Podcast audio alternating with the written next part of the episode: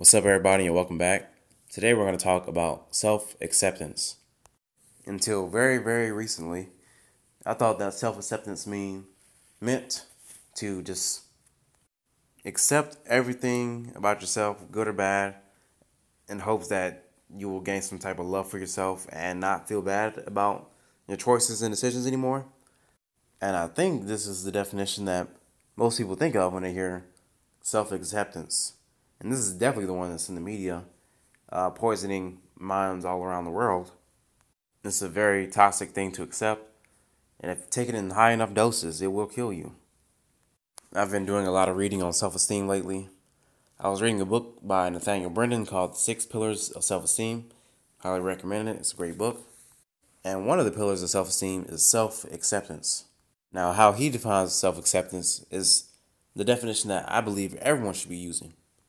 And that definition is to acknowledge all your faults, all your plus, pluses and minuses, all your good behaviors and bad behaviors, all your habits, good or bad.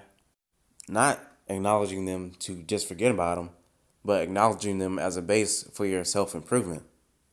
It's only by knowing who we are our faults and our pluses and our minuses that we can actually hope to change. I've been on self knowledge journey now for a couple of years, and I can say that the more I've actually opened up to myself, which is actually one of the hardest things in the world to do, about all my faults, all my pluses and my minuses, and my bad habits and my good habits, only by accepting those things could I have a chance to improve. And the more that I accepted myself, the more that I have improved.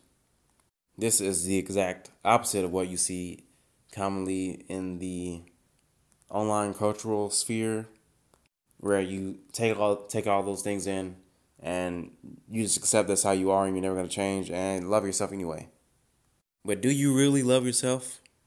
Do you really love yourself if you don't strive to get rid of bad habits, to remove vices, to increase virtues, to increase good habits? For me, the answer is no. Because to love somebody is to treat them well. I can't cannot claim to love my dog. I don't have a dog. Let's say I did have a dog for a second. I can't claim to have a dog and beat my dog or not take him out to potty or not feed him or overfeed him or leave him outside all night. The same is true with our partners. I cannot claim to love a girl that I'm seeing if I'm beating her, if I'm talking down to her, if I'm not supporting her. So, how could I logically claim to love myself if I'm overeating severely, if I'm not training, if I'm not getting rid of my vices and increasing my virtues? How can I claim to love myself? And the answer is I cannot claim to love myself, and those people actually do not love themselves. Mm. You know what just came into my mind? I was just thinking that when people say they want to be loved for who they are, as a whole with no reference to values or judgments. What they mean when they say that is that they want you to reinforce their vices and their bad habits without any real judgment of improvement. This is probably one of the biggest red flags you could ever find in somebody. Because this also means, even if you accept them as they are, that if you decide to get rid of vices and increase virtues, they will try to sabotage you. There are only one group well, there is only one group of people on the planet who should be loved for who they are without reference to judgment of values. Those are babies. But babies literally cannot do anything to increase their value, so it's acceptable to be loved just for who you are when you're a baby. Oh man, I just I just made another connection while I was saying that. The people who want to be loved like a baby, that means with no reference to values or judgments, it probably means that they not they did not receive that um, unconditional love as a child or a baby, which is very very sad, very disheartening.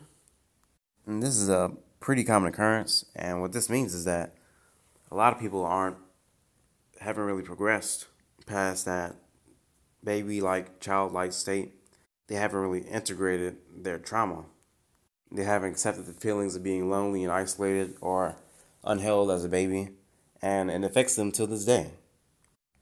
That was certainly the case for myself. Currently working through it, recognizing and becoming aware of everything from the past that still affects me to get today, for good or bad. But in general, as a general principle, the more you uncover about yourself, the more you uncover about people in general, because we all go through the same experiences. They're just a little different. Some may be more harsh, some may be more subtle. It doesn't matter.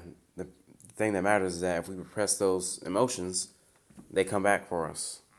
And the longer we repress, the harder they come back. It's like a rubber band with infinite elasticity and stretching ability. The earlier we relieve relieve our attentions from the past, the faster the rubber band can untension itself and become relaxed, which is the ideal state that I think everybody's trying to um, experience. I hope I explained that correctly. I hope you got something out of it. But that's all I have to say, and I will see you next time.